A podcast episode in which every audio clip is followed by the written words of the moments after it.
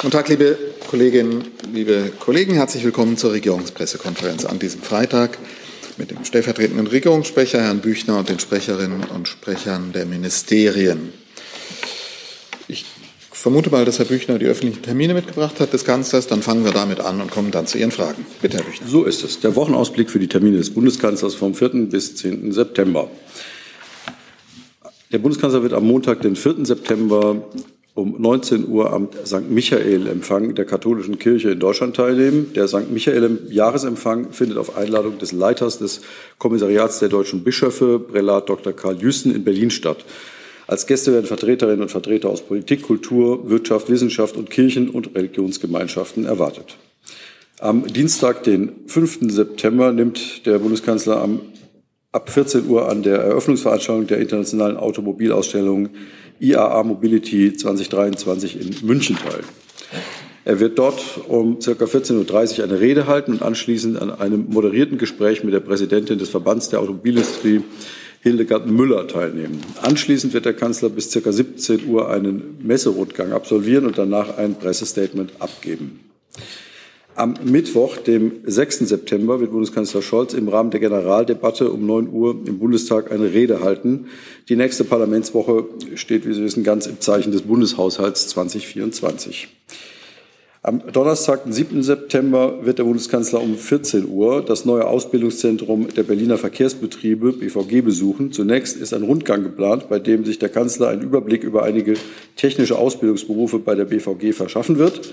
Danach ist ein Austausch mit Auszubildenden und Ausbilderinnen und Ausbildern vorgesehen. Gegen 15.20 Uhr wird der Kanzler ein Pressestatement abgeben. Sein Besuch im BVG-Ausbildungszentrum ist Teil der Initiative Sommer der Berufsausbildung. Dabei werben die Bundesregierung und die Sozialpartner für die Attraktivität der dualen Ausbildung und die Vielfalt der Ausbildungsberufe. Von Freitag 8. September bis Sonntag 10. September wird der Bundeskanzler nach Neu-Delhi reisen und am G20-Gipfel teilnehmen. Die Staats- und Regierungschefs der G20 werden sich in mehreren Arbeitssitzungen insbesondere zu globalen Fragen austauschen. Der russische Angriff auf die Ukraine und auch seine globalen Folgen, beispielsweise im Bereich der Wirtschaft, Ernährung und Energiesicherheit, bleiben auch in diesem Jahr ein beherrschendes Thema. Solange Russland diesen Krieg nicht beendet, kann es kein Business as usual geben.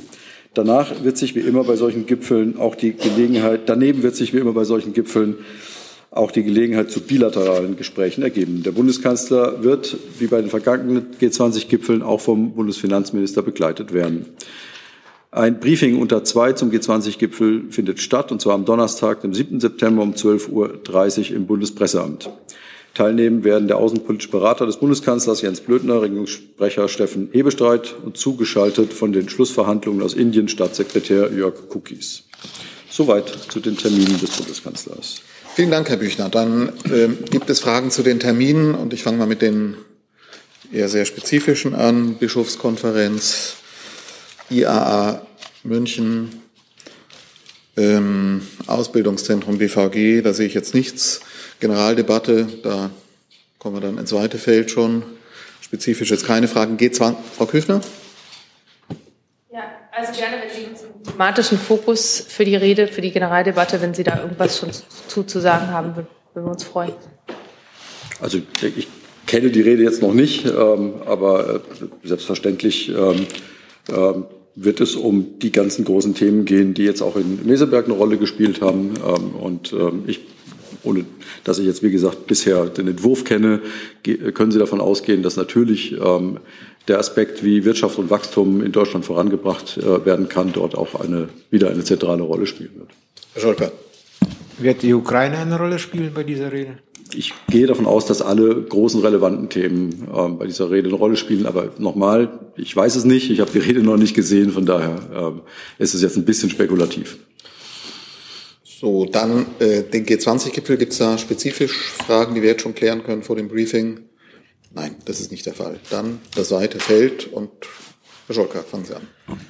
Ähm, ist der Bundesregierung bekannt, dass gestern die Staatspräsidentin von Georgien in Berlin war und äh, ob das Auswärtige Amt damit was zu tun hatte? Herr Jörg. Moment, so, Entschuldigung, jetzt. Herr Jörger, ich müsste Ihnen dazu was nachreichen. Ich habe dazu jetzt hier nichts mitgebracht. Okay, was äh, wie bewertet denn die äh, Bundesregierung die Tatsache, dass heute in Tiflis ein Amtserhebung, Enthebungsverfahren gegen die Staatspräsidentin initiiert wurde, mit der Begründung, dass sie äh, einen geheimen, äh, wie eine geheime Mission oder eine nicht ähm, kommunizierte mit der Regierung äh, Besuch nach Deutschland unternommen hat und sich mit dem Bundespräsidenten getroffen hat. Äh, da gibt es sogar schon Fotos dafür in Georgien. Okay, ich kenne leider diese georgischen Medienberichte jetzt nicht, deshalb ich würde Ihnen dazu was nachliefern. Frau Küfner. Ja, ich würde gerne Herrn Büchner und Herrn Wagner fragen, ob Sie denn überhaupt Kenntnis hatten von diesem Besuch. Also ich persönlich müsste das auch klären. Ich kann das jetzt im Moment hier nicht spontan beantworten. Ich habe ja gesagt, ich würde was nachhalten. Das müssten wir ebenso tun. Herr Scholker. Also, das heißt also, keiner in der Bundesregierung weiß im Moment, dass gestern eine Staatspräsidentin in Deutschland war? Das haben wir nicht gesagt. Ähm, Ich kann nur äh, aus meiner Vorbereitung ähm, hier Ihnen jetzt hier keine Auskunft darüber geben. Und das heißt aber nicht, dass wir nicht etwas nachliefern können. Dem würde ich mich anschließen, auch wenn wir den allumwissenden Eindruck hier manchmal vermitteln, auch wenn jetzt der Sprecher des Auswärtigen Amtes äh, die, dazu nichts vorliegen hat, heißt das nicht, dass das Haus das nicht kennt. Ich würde, wir gehen dem gerade nach und dann würde ich ihm was nachhalten. Manchmal passiert das ja noch dann während der Pressekonferenz, dass wir schlauer werden. Hier ist Hans, der informelle Alterspräsident hier. Aus Erfahrung geboren der Hinweis, es lohnt sich, Jung und Naiv zu unterstützen, per Überweisung oder PayPal. Guckt in die Beschreibung. Das ist gleich ein ganz anderer Hörgenuss. Ehrlich. So, andere Themen. Dann Herr Aßmann, dann Herr Pokaka. Bei mir geht es auch um die Auskunftspflicht. Ich adressiere das jetzt mal an Herrn Büchner, aber die Kolleginnen und Kollegen aus den Ressorts können sich ja da auch angesprochen fühlen. Der Journalistenverband hat gestern kritisiert, dass in Meseberg, aber eben auch schon Mitte des Monats beim Statement von Frau Paus nach Statements von Mitgliedern der Bundesregierung keine Fragen zugelassen wurden. Herr Büchner, können Sie dazu was sagen, dass der Journalistenverband hier eben auch von Einbahnstraßenkommunikation spricht? Danke. Also ich, Sie meinen, mit Me in Meseberg gab es ja jede Menge Das Statement des Kanzlers am, am Anfang in der Pressemitteilung des Verbandes wird auch kritisiert. Äh, Minister Buschmann, Herr Lindner, Herr Habeck, dass da Ja, jeweils also im Anschluss an Statements keine Fragemöglichkeit bestand, beziehungsweise nicht zugelassen wurde. Danke. Also zum, ähm, äh, ich glaube, das ist ähm, äh, traditionell so, dass der Bundeskanzler bei, äh, bei den Kabinettsklausuren zu Beginn ein kurzes Statement abgibt, ähm, um zu begrüßen und einzuleiten. Ähm, was die Pressekonferenz von ähm, Justizminister Buschmann angeht, war es einfach dem extrem engen Timing geschuldet in der, ähm, in der Kabinettsklausur ähm, der äh, während äh, Buschmann äh, das Thema äh, das Thema Bürokratieabbau und unsere Ziele da nochmal erläutert hat, äh, begann mehr oder weniger zeitgleich schon die äh, Kabinettssitzung. Deshalb war das absolute Eile geboten, dass er da zurückgeht. Das hatten wir da auch schon vor Ort so gesagt und haben uns da entschuldigt. Selbstverständlich äh, hätte Herr Buschmann ansonsten gerne Fragen beantwortet. Also, was der Verband hier ja suggeriert, ist ein Trend zur Einbahnstraßenkommunikation. Das sehen Sie nicht. Ja, das möchte ich ausdrücklich, äh, dem möchte ich ausdrücklich widersprechen. Ähm, Ich glaube, dass sich alle Ministerinnen und Minister der Bundesregierung größte Mühe geben, wenn sie irgendwie die Gelegenheit haben und Zeit dafür haben, das auch ähm, dann ausführlicher äh, zu erläutern, was sie tun und auf alle Fragen einzugehen. Äh, Davon gibt es manchmal aus Timinggründen Ausnahmen. Das ist aber ähm, überhaupt kein Trend und überhaupt keine Absicht, in irgendeiner Form da keine Fragen zuzulassen. Danke. Herr Pokaka, dann Frau Lasserda. Thema, ne? Ja, wir- ich glaube, wir wechseln das Thema. Ne? Ich sehe keine weiteren Genau. Fragen. Dann würde ich gerne an, ähm, vom Moment, Verkehrsministerium. darf ich, darf ich mal gerade, sind das jetzt noch Fragen zu diesem Komplex Meseberg Öffentlichkeitsarbeit? Wie bitte? Dann ist das auch nochmal ein anderes Thema. Wir schließen das an, aber dann ist jetzt Herr Pokaka dran, bitte. Genau, Dankeschön. Dann äh, würde ich vom Verkehrsministerium gerne was wissen zum Thema A100. Da sind morgen wieder Proteste geplant. Ähm, können Sie einmal in wenigen Worten vielleicht sagen, warum es ähm, fürs BMDV trotzdem wichtig ist, dass da dieser Weiterbau stattfindet? Wer ist angesprochen? So. Ich glaube, jetzt haben Sie es nie. Ah ja, jetzt ist offen, genau. Ähm, der Bau der A100 ist äh, Teil des Bundesverkehrswegeplanes. Der ist vom Gesetzgeber beschlossen und ähm, Bislang gibt es keine Initiative, das zu ändern.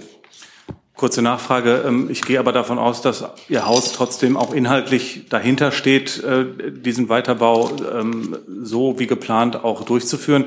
Ähm, können Sie einmal skizzieren, warum aus Ihrer Sicht auch heute noch äh, Stadtautobahnen sinnstiftend und notwendig sind aus Sicht Ihres Hauses? Ganz allgemein kann ich sagen, dass unsere wissenschaftlichen Untersuchungen zeigen, dass der Bedarf an einer leistungsfähigen und guten Verkehrsinfrastruktur dauerhaft ähm, gegeben ist und kontinuierlich auch hergestellt werden muss. Also dieser Bedarf muss befriedigt werden. Wir brauchen exzellente Infrastrukturen, schon allein, ähm, um die Mobilität der Bevölkerung zu gewährleisten und auch die Mobilität der Warenströme zu sichern. Vor diesem Hintergrund äh, kümmern wir uns darum, unsere Infrastrukturen zu erhalten und an den Punkten, wo das erforderlich ist, auch auszubauen, um eben die in Zukunft steigenden Verkehrsströme auch ähm, beherrschen zu können und die befriedigen zu können.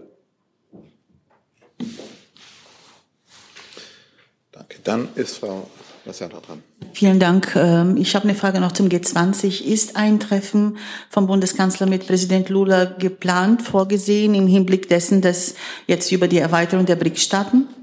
Ich habe über die möglichen ähm, Bilaterals äh, bisher keine Informationen, aber ich, das ist vielleicht eine Frage, die man nochmal im Rahmen des Briefings, ähm, äh, das dann im Bundespreisamt stattfindet, erörtern kann. So, dann gehen wir nach hinten zu dem polnischen Kollegen. Ich habe jetzt Ihren Namen nicht präsent, bitte. Ja, äh, mein Thema, ähm, die Grenzkontrollen zwischen äh, Polen und Deutschland und Tschechien. Auch äh, letzte Woche äh, Bundesministerin äh, Faeser hat sich zu diesem Thema geäußert, aber meine Frage, ob der Bundeskanzler ist auch dieser Meinung, dass äh, die mobile Grenz- oder mobile Kontrollen sind ausreichend, besonders dass äh, ganz klar der Ministerpräsident von Sachsen und Innenminister von Brandenburg sagen ganz klar, dass diese stationäre Kontrollen sind notwendig, auch die äh, Gewerkschaften von Bundespolizei. Ähm, welche Meinung hat dazu Bundeskanzler? Hat sich etwas seit Mai, seitdem äh, der Kanzler hat sich mit dem, äh, mit dem Ministerpräsidenten getroffen hat? Ich habe da den Äußerungen der Bundesinnenministerin nichts hinzuzufügen seitens der Bundesregierung.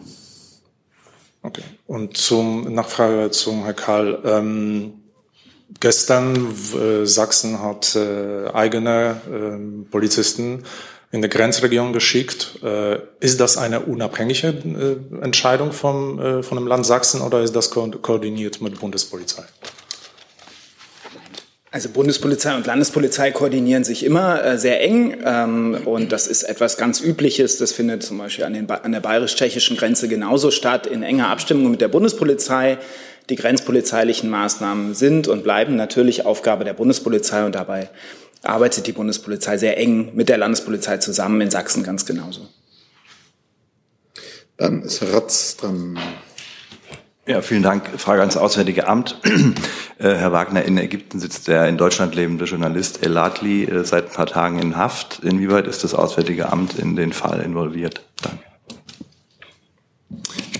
Ja, vielen Dank, Herr Ratz. Äh, es ist tatsächlich so, dass unsere Botschaft in Kairo Kenntnis von dem genannten Fall hat und sich von Anfang an auch für Herrn El Adli äh, eingesetzt hat. Das Auswärtige Amt hat mehrfach dazu auch hochrangig vor den ägyptischen Behörden vorgesprochen. Ähm, es stimmt, Herr El Adli lebt seit über 30 Jahren in Deutschland, ist auch durch seine Familie eng mit Deutschland verbunden. Äh, dadurch sind bestimmte Instrumente wie das konsularische Besuchsrecht, ähm, äh, weil er eben die ägyptische Staatsangehörigkeit hat, stehen uns diese Instrumente rechtlich und praktisch nicht zur Verfügung, was aber nicht heißt, dass wir uns äh, nicht bestmöglich für ihn einsetzen. So, Herr Jessen hatte sich gemeldet. Ja, ähm, das ist eine Frage ans Auswärtige Amt, gegebenenfalls auch ans Entwicklungsministerium. Äh, die Regierung von Niger hat jetzt den Einsatz internationaler Hilfsorganisationen in sogenannten Einsatzzonen äh, untersagt. Ähm, betrifft das in irgendeiner Weise ähm, auch die Mitarbeit deutscher Helfer oder Organisationen in diesen internationalen Einsätzen? Wir haben diese Ankündigung zur Kenntnis genommen. Ähm, unsere Haltung ist da ja ganz klar, dass sozusagen die, der, der, der also es vielleicht nachvollziehbar ist, wenn es dem Schutz von humanitären Hilfern äh, dient, aber wenn es darum geht, die Bevölkerung von dieser wichtigen humanitären Hilfe abzuschneiden, dann ist das natürlich nicht in Ordnung. Ähm, ich habe jetzt keine detaillierten Informationen, welche Organisationen da eventuell betroffen sind, aber Sie kennen ja unsere sehr grundsätzliche Haltung zu Niger und zu diesem Putsch. Ne? Wir haben die Junta wiederholt darauf aufgefordert, dazu aufgefordert, zur verfassungsmäßigen Ordnung zurückzukehren und unterstützen da die Bemühungen der Regionalorganisation ECOWAS sehr nachdrücklich. Das Thema war ja gestern auch nochmal Thema beim informellen Außenministertreffen in äh, Toledo, wo ja auch äh, ein ECOWAS-Vertreter zugegen war und auch der nigerische Außenminister.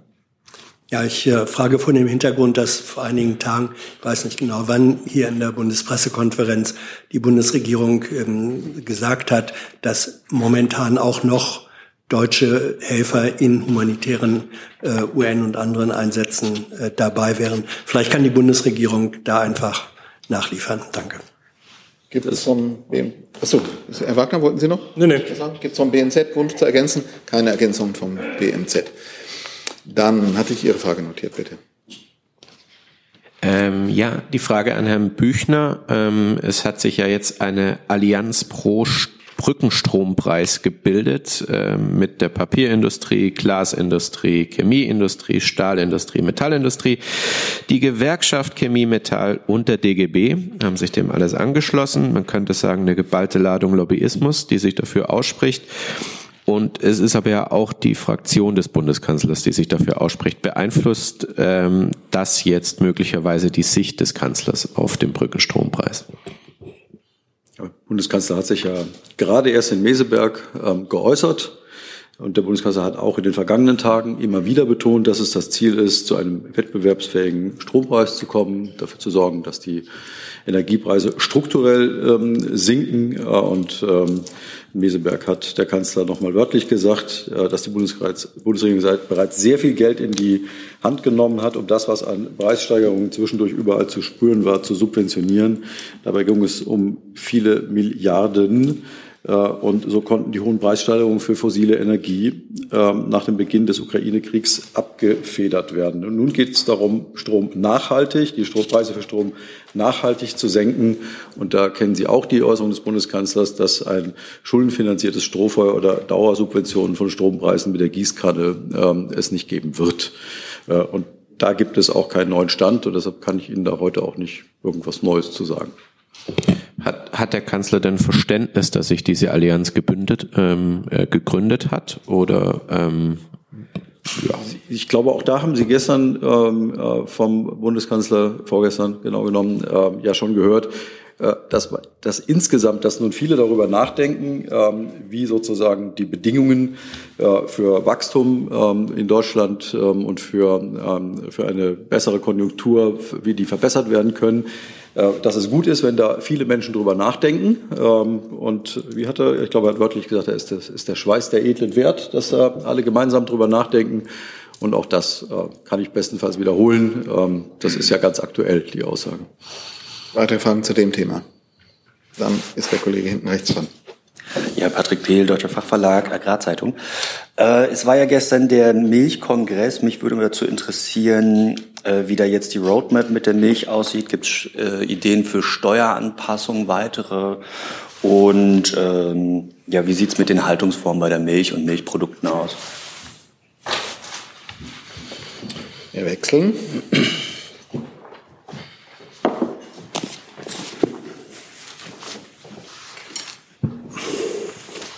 Können Sie netterweise noch mal kurz zusammenfassen? Ich, ja, also gestern bei der Milchkongress. Ja. Äh, die Frage aus der Redaktion von mir ist, wie sieht's mit Steueränderungsplänen eventuell aus? Wie ist die Roadmap bei der Milch, die Roadmap des BMEL?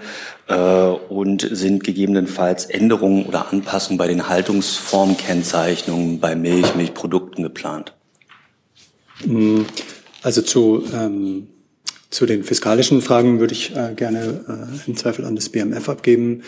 Ähm, ich kann Ihnen jetzt was sagen zu, äh, zur Tierhaltungskennzeichnung. Ähm, da planen wir ja auch, dass weitere ähm, Tierarten erstmal mit einbezogen werden.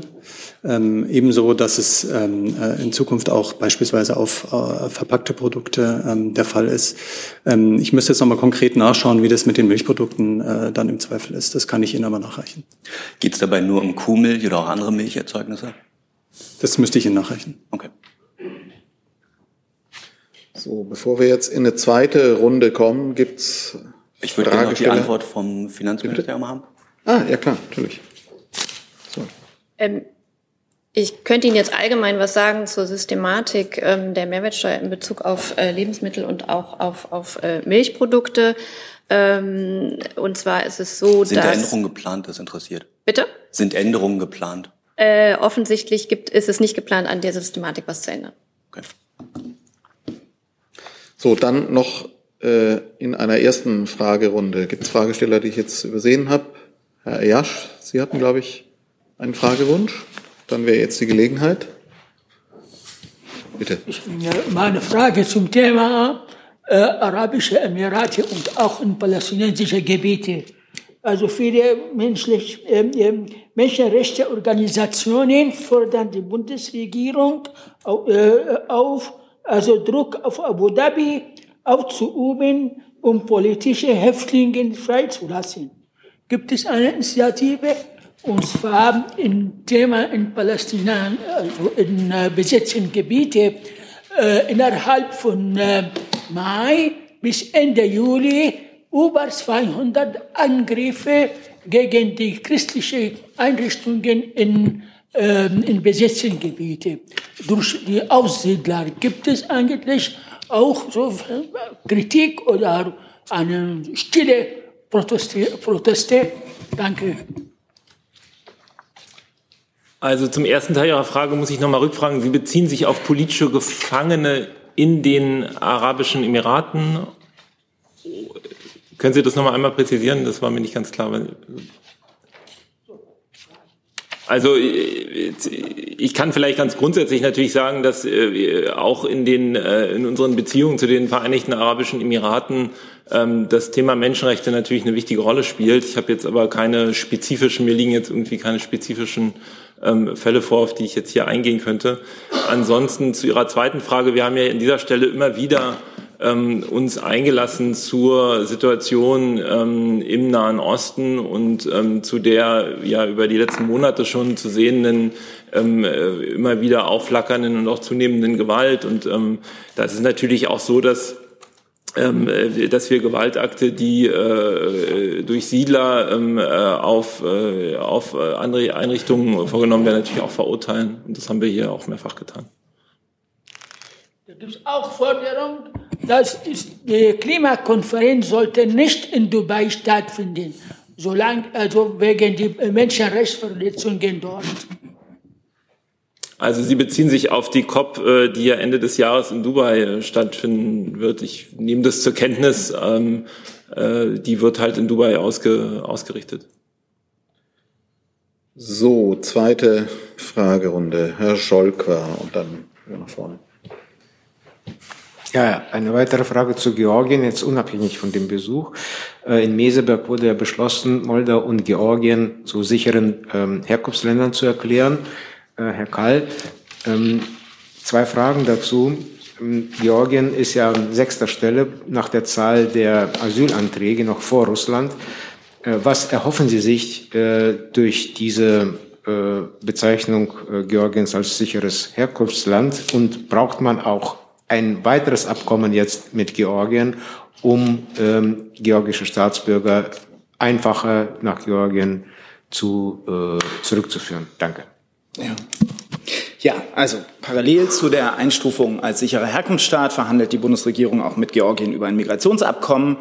Äh, Diese Verhandlungen sind auch schon recht weit gediehen. Dazu hat sich ja unter anderem Herr Stamp, der ja als Sonderbevollmächtigter der Bundesregierung genau das tut, auch geäußert. Ähm, Ist auch ähm, zu der Kabinettsentscheidung ähm, am Mittwoch das nochmal erneuert. Also es sind sozusagen zwei Teile. Einerseits die Einstufung als sicherer Herkunftsstaat, andererseits das Migrationsabkommen. Und das wird eben gerade auch Rückführungsaspekte mit regeln nämlich die Verpflichtung dann auch Georgiens eigene Staatsangehörige wieder zurückzunehmen. Die Anerkennungsquoten für Asylentscheidungen von georgischen Staatsbürgern sind ja sehr gering, bei etwa 0,15 Prozent. Das heißt, wir gehen dort nicht von äh, politischer Verfolgung, von Repressalien aus. Kann es im Einzelfall geben. Asylanträge werden auch weiter im Einzelfall geprüft. Aber in aller Regel gibt es die nicht. Deshalb sind die Anerkennungsquoten so gering und deshalb erfolgt auch die Einstufung als sicherer Herkunftsstaat. Hinzu kommt die EU-Beitrittsperspektive Georgiens. Also Georgien möchte näher an die EU heranrücken, in die EU ähm, eintreten. Und wie Sie wissen, sind alle EU-Staaten per se auch sichere Herkunftsstaaten. Ähm, zwei Fragen, zwei konkrete Fragen dazu. Ähm, in diesem Migrationsabkommen, dem zukünftigen, wird es dort auch äh, einen Punkt geben, dass äh, Migranten, die auf einem Transitweg durch Georgien nach Deutschland kommen, und das sind ja nicht wenige, ja dass diese Staatsbürger, auch wenn sie keine Georgier sind, auch nach Georgien wieder zurückgeführt werden können, was äh, die EU-Änderungen äh, vorsehen.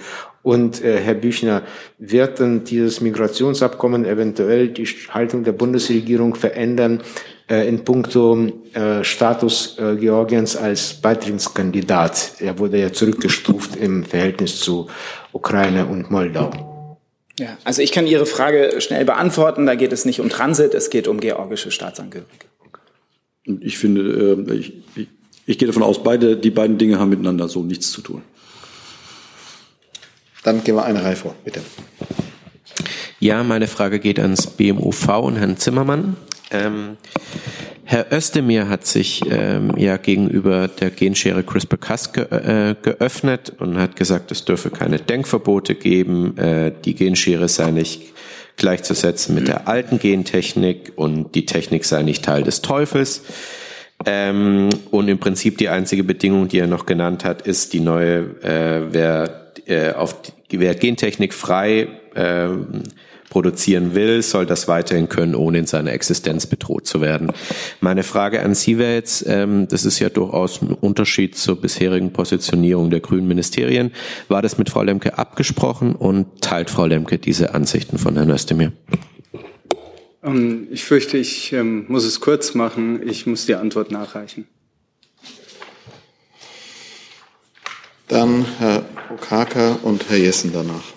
Jo ans äh, Finanzministerium und gegebenenfalls kann auch das Arbeits- und Sozialministerium oder auch das Familienministerium was beitragen. Es geht um die Erwerbsbeteiligung von Alleinerziehenden. Herr Lindner hat hier am Montag bei einer anderen Pressekonferenz ähm, sinngemäß gesagt, die ähm, Quote von der Erwerbs, ja, die Quote der Erwerbsbeteiligung von Alleinerziehenden sei im zurückliegenden Jahrzehnt gesunken. Auf welche Zahlen hat er sich da bezogen? Denn es gab da ja Widerspruch. Genau, ähm, der Minister hat sich bei der Pressekonferenz am Montag ähm, zur Vorstellung von Eckpunkten für die Kindergrundsicherung ähm, zu dem Thema geäußert. Er hat sich dabei auf Personen bezogen, äh, die Sozialleistungen erhalten, also nicht im Allgemeinen, sondern Personen explizit die Sozialleistungen erhalten und hat sich bezogen auf äh, Daten der ähm, Bundesagentur für Arbeit. Gibt es da Ergänzungen der angesprochenen Ministerien? Sehe ich jetzt nicht. Ähm, Würden wir auch nicht wechseln, aber nachfragen. Ja, ich würde gerne nachfragen, ähm, weil, weil es ja wohl eine Antwort aus Ihrem Haus gegeben haben, äh, gegeben haben muss, dass es sich äh, nicht um alle Alleinerziehenden handelt, sondern, sondern um Alleinerziehende, die, äh, die die Leistung beziehen. Das hat er so in der Pressekonferenz nicht gesagt. Ähm, meine Nachfrage ähm, ist, ist aber, halten Sie die Zahlen von heute mit den Zahlen von vor 10, 11, 12 Jahren für vergleichbar wirklich, ähm, weil in diesem Zeitraum ja äh, durchaus ähm, Alleinerziehende mit Kindern nach Deutschland gekommen sind aus der Ukraine, aber auch in der Flü den Flüchtlingsbewegungen schon seit 2015. Also sind die Zahlen aus Ihrer Sicht tatsächlich miteinander vergleichbar? Also nochmal, ich, deswegen habe ich es ja nochmal klargestellt, deswegen hat, haben wir es auch äh, als BMF nochmal klargestellt, dass er sich auf äh, die Personen bezogen hat, die Sozialleistung erhalten. Er, es war in einer Pressekonferenz zur Kindergrundsicherung, deswegen möchte jetzt nicht sagen sachlogisch, aber das ist es jetzt nicht ganz abwegig, dass er sich äh, auf diese Personen äh, bezogen hat, ohne es jetzt explizit nochmal noch mal erwähnt. Deswegen haben wir es ja auch im Nachgang nochmal noch mal klargestellt. Ähm, er hat einen, einen Zeitraum gewählt, äh, der des letzten, der letzten Jahrzehnte. Ähm, ich würde jetzt ungern in, in, in Erklärungen und äh, Exegese einziehen, in, inwiefern sich Zeiträume eignen. Natürlich gab es bestimmte Entwicklungen ähm, in, diesen, in diesem Zeitraum, aber wie gesagt, er hat sich auf Daten der, des, des, äh, oder Statistiken der Bundesagentur für Arbeit bezogen und hat in, diesem, in dieser Pressekonferenz diesen, diesen Zeitraum gewählt. Da würde ich das Familienministerium aber schon gerne noch mal dazu hören, ob äh, das BMFSFJ der Meinung ist, dass diese, diese Zeitpunkte so miteinander vergleichbar sind, ähm, ob das zulässig ist, so wie es der Finanzminister da am Montag gemacht hat.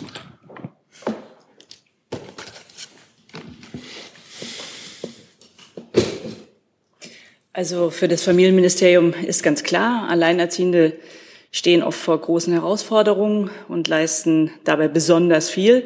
Die meisten jonglieren tagtäglich im Job mit Kinderbetreuung und Haushalt. Deshalb verdienen sie Respekt und besondere Unterstützung. Das ist nicht nur die Überzeugung von Ministerin Paus, sondern breiter gesellschaftlicher Konsens. Sie sind, Alleinerziehende sind äh, sehr motiviert, eigenes Einkommen zu erzielen und sich und ihre Kinder so aus eigener Kraft finanziell abzusichern. Sieht man sich die Erwerbsbeteiligung von alleinerziehenden Müttern an, sehen wir, dass sie von 2006 bis heute nahezu kontinuierlich von 62 auf 71 Prozent gestiegen ist. Ein leichter Rückgang der, der Erwerbsquote ist nur im Zeitraum von 2019 bis 2022 zu beobachten, von 73 auf 71 Prozent. Dieser Rückgang kann mit der Corona-Pandemie erklärt werden. Schließung von Schulen und Kitas konnten Alleinerziehende weniger gut kompensieren, da eben der Partner fehlt. Und dass der Rückgang während der Pandemie nur so gering ausgefallen ist, unterstreicht die Erwerbsorientierung der Alleinerziehenden. Auch die durchschnittliche Wochenarbeitszeit hat sich seit 2006 fast stetig erhöht, von 28,6 auf 31 Stunden und liegt damit stets über der durchschnittlichen Wochenarbeitszeit von Müttern in Paarfamilien. Keine weitere Nachfrage. BMF ergänzt nochmal. Genau, ich würde das gerne noch mal einmal ähm, noch mal einmal einordnen. Der Minister hat in keiner Form die Leistung von alleinerziehenden Erwerbstätigen kleingeredet. Äh, er hat es nicht getan und wollte es auch nicht tun. Ähm, er hat diese Aussage getroffen im Zusammenhang, äh, dass es gelingen muss, die Anreize zur Erwerbstätigkeit ähm, zu verbessern. Ähm, und darum geht es Minister Lindner. Es geht darum, die Bedingungen zu verbessern und um Anreize zu setzen ähm, für eine Steigerung ähm, der Erwerbstätigkeit. Und jede neu aufgenommene Arbeitsstelle ist dabei natürlich zu begrüßen. Gerade auch bei Alleinerziehenden, weil es natürlich so ist, äh, dass gerade Alleinerziehende neben der Arbeit noch viele zusätzliche Herausforderungen bei der Organisation des Alltags zu bewältigen haben. Und in diesem Zusammenhang ist die Aussage des Ministers zu sehen und einzuordnen. Herr Jessen. Frage geht ans Auswärtige Amt. Äh, Thema ist Armenien, Aserbaidschan. Ja, ja. Äh, nach internationalen Presseberichten ist die Situation in der armenischen Enklave Bergkarabach humanitär katastrophal. Ähm, Lebensmittel werden rationiert, Preise steigen immens an. Ein Hauptgrund dafür ist, dass die einzige Versorgungsroute zwischen ähm, Armenien und der Enklave ähm, durch die aserbaidschanischen Truppen zunehmend eingeengt wird. Transporte werden nicht mehr durchgelassen. Wie beurteilt die Bundesregierung diese Situation und wirkt sie in irgendeiner Weise ein auf den aserbaidschanischen Präsidenten, seine Zusage, dass ungehindert Transporte möglich sein sollen, auch eingehalten werden?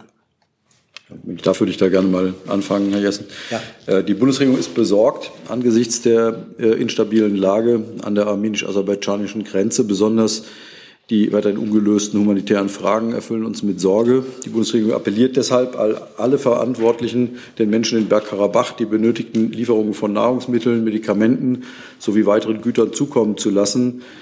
Hierfür ist es unerlässlich, den Latschin-Korridor für den Güter- und Personenverkehr zu öffnen. Die Bundesregierung ruft zudem Aserbaidschan und Vertreter aus Stepanakert dazu auf, sich über Art und Weise des Transports von lebenswichtigen Hilfsgütern zu einigen, einschließlich zusätzlicher Versorgungsrouten und ihre Gespräche über weiter offene Fragen wieder aufzunehmen. Dieser Dialog ist wichtig, er muss in Gang kommen. In dieser kritischen Situation steht die Bundesregierung sowohl mit Erevan als auch mit Baku in Kontakt und arbeitet auf eine Verbesserung der Lage hin. Im Übrigen unterstützen wir mit Nachdruck die Bemühungen des Präsidenten des Europäischen Rates, Michel. Ich erinnere an das jüngste Treffen in Chisinau zwischen dem Bundeskanzler Präsident Macron, Präsident Aliyev und Ministerpräsident Pashinyan und Ratspräsident Michel. Ein Folgetreffen ist am Rande des Treffens des, der Europäischen Politischen Gemeinschaft in Granada Anfang Oktober vorgesehen. Ja, ich kann vielleicht nur ergänzen, die Außenministerin hat sich ja gestern in Toledo auch dazu eingelassen und äh, wie Herr Büchner ja auch schon gesagt hat, ähm, fordern wir die, äh, das möglich ist über den Latschin-Korridor wieder freier Waren- und Personenverkehr äh, gewährleistet äh, wird. Und da sind natürlich Aserbaidschan und auch Russland besonders in der Pflicht. Ja, die ähm, Einschränkung der Transportmöglichkeiten über den Latschin-Korridor, ähm, die ist ja sukzessive seit, ich glaube, Dezember des vergangenen Jahres äh, zu beobachten ähm, hat in der Zeit seitdem, das ist ja fast ein Dreivierteljahr, hat in der Zeit seitdem schon ähm, irgendein Einwirken der Bundesregierung vor allem auf die aserbaidschanische und dann eben auch russische, das ist da vielleicht schwieriger, aber vor allem auf die aserbaidschanische Regierung stattgefunden, diese Einschränkungen, die eben kontinuierlich sukzessive erfolgen, zurückzunehmen. Und gibt es irgendwelche Erklärungen seitens Aserbaidschans, warum diese Einschränkung ähm, der Transportmöglichkeiten überhaupt gemacht werden. Also jetzt, ich kann leider dem, was Herr Büchner ausgeführt hat, jetzt hier nicht viel hinzusetzen. Wir sind über die humanitäre Lage dort auch selbst sehr besorgt und wie gesagt, es ist Teil von äh, Gesprächen und wir stützen, unterstützen ja eben auch die Initiativen, äh, die die EU in dem Bereich ähm, äh, unternimmt, die Gespräche, die da unter der Präsidentschaft von Charles Michel ähm, äh, stattfinden. Und äh, natürlich ist auch die humanitäre Lage ähm, in Bergkarbach Teil dieser äh, Thema bei diesem Gespräch. Dann ist Herr Pokraka noch mit einem anderen Thema dran. Ja, diesmal das Umweltministerium. Ah, das sitzt da ja schon. Herr Zimmermann, Entschuldigung. Ähm, ich wollte mich einmal nach dem, ähm, nach dem Stand äh, des Rückbaus der ähm, ja, in den zurückliegenden Jahren noch im Einsatz befindlichen deutschen Kernkraftwerke ähm, erkundigen. Haben Sie, gibt es da einen Überblick, den Sie uns, einen Überblick, den Sie uns geben könnten, also wie weit der Rückbau fortgeschritten ist? Äh, ja, den gibt es, aber nachdem es sich doch um eine Vielzahl an Reaktoren handelt, ist das, glaube ich, kein Thema, um, dass ich ähm, das für einen Vortrag geeignet ist. Es gibt aber tatsächlich ähm, äh, fortlaufende Veröffentlichungen. Das Bundesamt für die Sicherheit der nuklearen Entsorgung, die enthalten einen Überblick über ähm, die Reaktoren, die sich in Stilllegung befinden. Ähm, kurz gesagt, ähm, über 30 Reaktoren gilt es noch zurückzubauen in Deutschland, ähm, wobei bei einigen der Rückbau auch schon weit fortgeschritten ist. Also das sind unterschiedliche Stadien, aber über 30 ähm, Atomkraftwerke sind eben noch zurückzubauen. Von den äh, vormalig in Betrieb gewesenen Atomkraftwerken sind bislang erst drei vollständig zurückgebaut. Meines Wissens sind das ähm, das Atomkraftwerk Kahl, Groß-Welzheim und Niedereichbach. Ähm, um Ihnen zu sagen, worauf ich hinaus will, es geht mir, ja, es geht mir letztlich darum, wie schnell könnte man eigentlich noch ähm, AKWs wieder in Betrieb nehmen, Theo, rein theoretisch, wenn der politische Wille da wäre. Wenn wir uns jetzt mal auf die drei Kraftwerke beschränken, die jetzt äh, zuletzt noch am Netz waren, ähm, wo ich davon ausgehe, glaube ich, dass ein Rückbau noch gar nicht begonnen hat, können, Sie, können Sie rein technisch sagen, wie schnell diese, diese Atomkraftwerke, wenn der wenn der Wille da wäre und wenn die, äh, wenn die, ja, was dafür nötig wäre, wann die wieder am Netz sein könnten, wenn man das wollte. Ja, vielleicht gestatten Sie mir, dass ich äh, erstmal was Grundsätzliches zum Hintergrund ähm, Ihrer Frage oder zum Kontext Ihrer Frage sage. Also ähm, aus Sicht ähm, des Bundesumweltministeriums ist diese, stellt sich diese Frage eigentlich nicht, denn die Debatte ist geführt, es ist entschieden. Die Bundesregierung hat im letzten Jahr gemeinsam beschlossen, dass es beim Atomausstieg mit Streckbetrieb äh, Ende bis Mitte April bleibt. Und das ist auch gut so. Es ist vielleicht nachvollziehbar, dass bisweilen ähm, in Vergessenheit geraten ist, warum eigentlich dieser Atomausstieg gemeinsam parteiübergreifend beschlossen wurde. Geht ja auch jetzt stark auf den parteiübergreifenden Atomausstiegsbeschluss von 2011 zurück, der mit dem Streckbetrieb nur um gut drei Monate verlängert wurde. Ein wesentlicher Grund, vielleicht sogar der zentrale Grund für den Atomausstieg ist, dass die Risiken der Atomkraft letztlich unbeherrschbar sind. Das gilt für jedes Atomkraftwerk auf der Welt, also auch die hiesigen. Und äh, im Umkehrschluss kann man sagen, der Atomausstieg macht unser Land sicherer. Das ist ähm, etwas sehr Gutes. Ähm, und insofern ähm, stellt sich auch nicht nur, weil es eine gemeinsam getroffene Entscheidung der Bundesregierung, sondern auch von der Sache her aus unserer Sicht diese Frage nicht. So, aber um jetzt doch noch auf ähm, quasi die, die technischen Aspekte einzugehen, das ist eine, eine Einzelfallsache. Also beispielsweise wurde für das Atomkraftwerk Neckar-Westheim 2 schon sehr früh ein Rückbauantrag gestellt und erteilt andere Atomkraftwerke. Ähm, Sie wissen ja, dass für die ähm, Genehmigung und Aufsicht in erster Linie die Länder zuständig sind. Andere Atomkraftwerke, die in Ländern sind, deren ähm, äh, Landesregierungen voll und ganz zum Atomkraft, äh, also zum Atomausstieg stehen, haben Reaktoren, da wurde der, der Rückbau, der Rückbauantrag noch nicht genehmigt. Das ist jetzt beispielsweise, ich, ich hoffe, ich habe jetzt ja nicht den tagesaktuellen Stand, ähm, aber Gronde ähm, in Niedersachsen ist da ein Beispiel. Insofern, die, die einzelnen Verfahren unterscheiden sich da. Aber ähm, natürlich ist es so, Atomkraftwerke, die abgeschaltet werden, sind ja erstmal auch noch nicht kernbrennstofffrei. Da sind noch hochradioaktive abgebrannte Brennelemente drin. Insofern bestehen da auch weiterhin nukleare Risiken. Und ähm, es gilt, durch aufwendige Maßnahmen für nukleare Sicherheit zu sorgen. Und ähm, insofern besteht aber auch ein Interesse, eigentlich zügig voranzustreiten. Und es gibt durchaus Maßnahmen, die man ergreifen kann, ähm, noch bevor der, ähm, bevor der Rückbauantrag ähm, genehmigt wurde, die beispielsweise auch dem Strahlenschutz dienen. Ähm, und im Einzelnen müssten Sie sich da dann bei den Bundesländern erkundigen, wie weit jetzt bei den zuletzt abgeschalteten Atomkraftwerken da der Stand ist. So, jetzt gibt es dazu zwei Nachfragen. Herr Ratz beginnt. Ja, Dankeschön. Äh, nichtsdestotrotz fordert die FDP-Fraktion aktuell auf den, äh, den Rückbau jetzt aktuell ähm, zu stoppen wegen der hohen Energiepreise. Da würde mich interessieren, Herr Büchner, wie steht der Kanzler zu so, solch einer Forderung? Kasse hat sich ja auch dazu in letzter Zeit äh, schon häufiger geäußert, in Meseberg ähm, am Rande ja auch. Ähm, aber man kann das eigentlich in einem Satz zusammenfassen. Ähm, das Thema Kernenergie ist aus Sicht des Bundeskanzlers beendet. Bitte. Vielen Dank. Meine Frage an das Justizministerium und anschließend auch an das Auswärtige Amt, weil es diplomatische Auswirkungen hat. Die Frage. Wir bleiben bei dem Thema jetzt, ne? Kernkraftwerke. Nee, das war jetzt, nee, das war jetzt. Dann habe ich aber dazu noch eine Frage und die stellen. Ich hatte mich aber vorher schon gemeldet. Das weiß ich. Wir arbeiten hier bloß Alles immer klar. ein Thema nach dem anderen ab. Gut. Und ich habe Ihr Handzeichen so Gut. verstanden, dass Sie zu diesem Thema fragen wollten. Aber Alles das will klar wenn ich ihn nicht auch missverstehe, Herr Jessen tun. Ja, ähm, Hintergrund der äh, Fragen hier ist natürlich ähm, sowohl der ausgedrückte politische Wille der Unionsparteien als auch der FDP, wieder in die Atomkraft einzusteigen. Herr Zimmermann, äh, dafür wäre ja Voraussetzung, dass die Betreiber ähm, erneut Anträge äh, stellen. Aus bisherigen Reaktionen hört man eigentlich eher, dass auch für die Betreiberseite, zum Beispiel NBW, ähm, diese Frage sich nicht stellt, sondern sie den Ausstieg aus der Kernenergie in Deutschland als endgültig ansieht.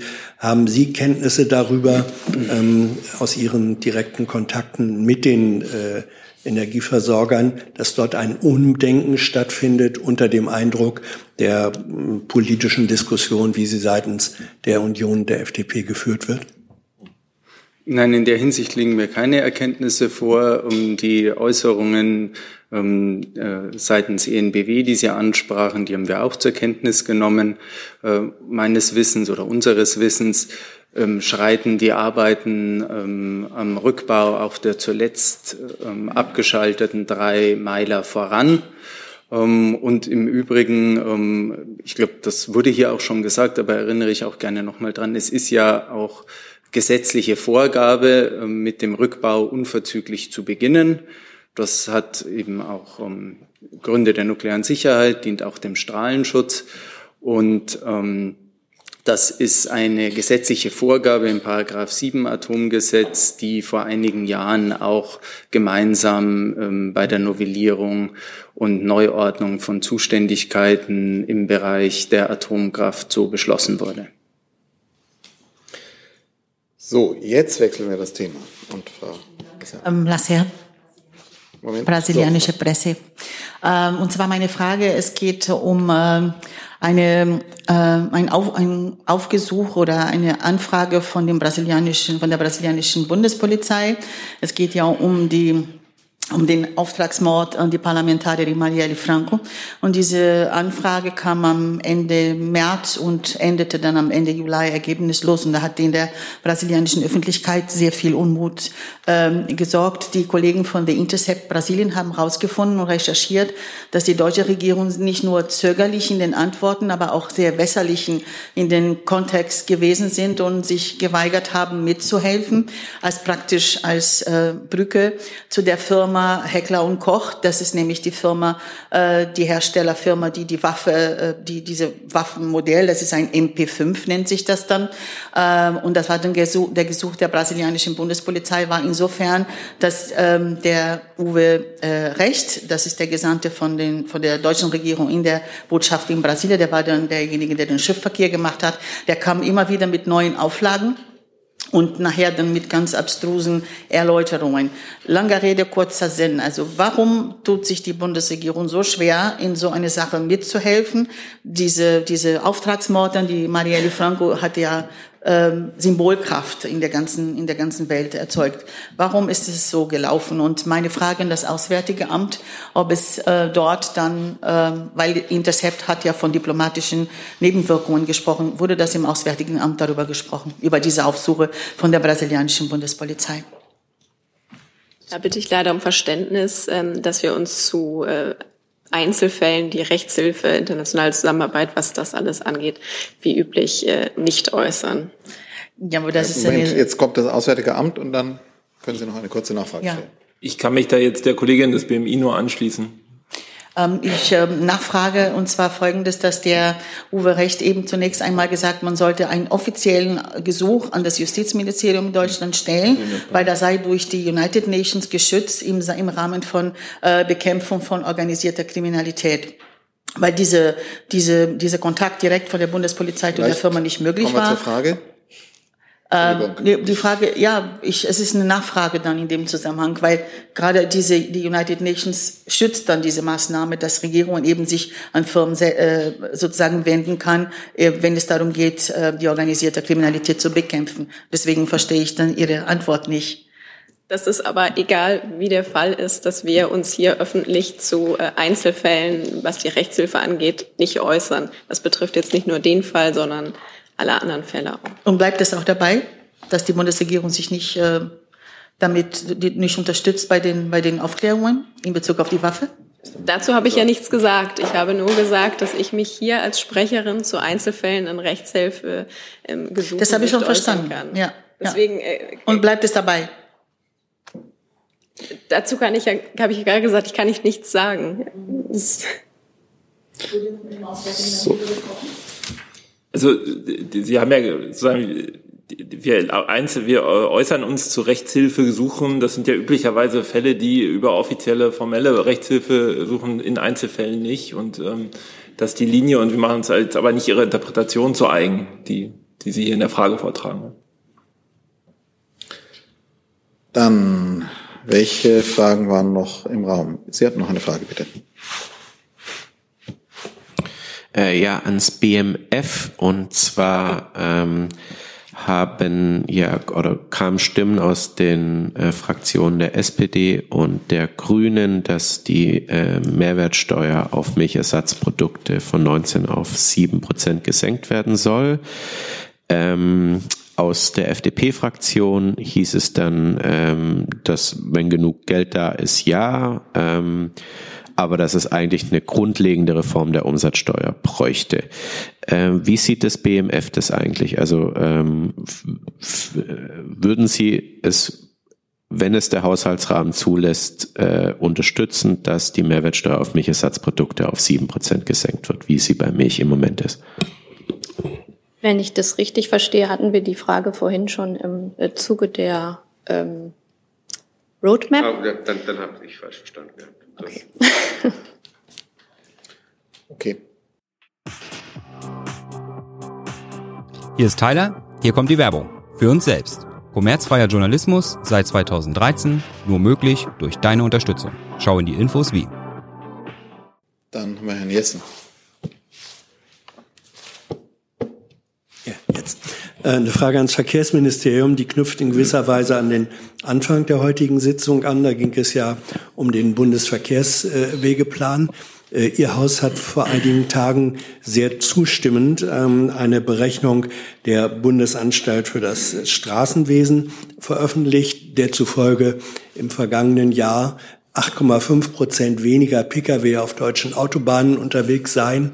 Ähm, Hintergrund ist vor allem die Auswirkung von Homeoffice, die ja auch dauerhaft anhält.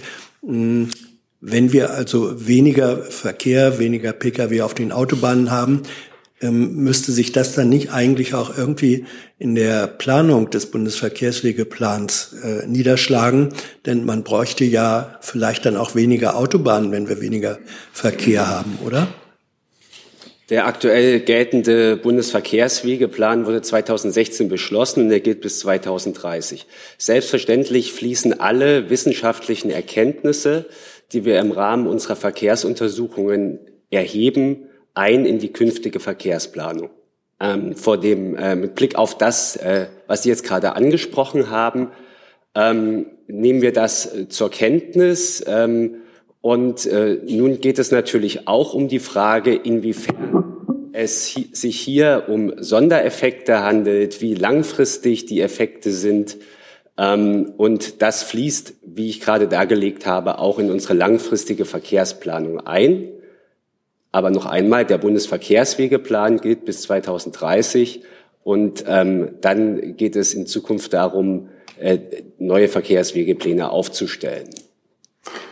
Aber äh, ich entnehme da, ich ne-, entnehme Ihre Antwort, ähm, dass äh, die Logik, dass wenn wir dauerhaft weniger Verkehr hätten oder haben, zum Beispiel auch durch mehr Homeoffice, dass sich das dann auch in veränderter Verkehrswegeplanung ausdrücken müsste, richtig?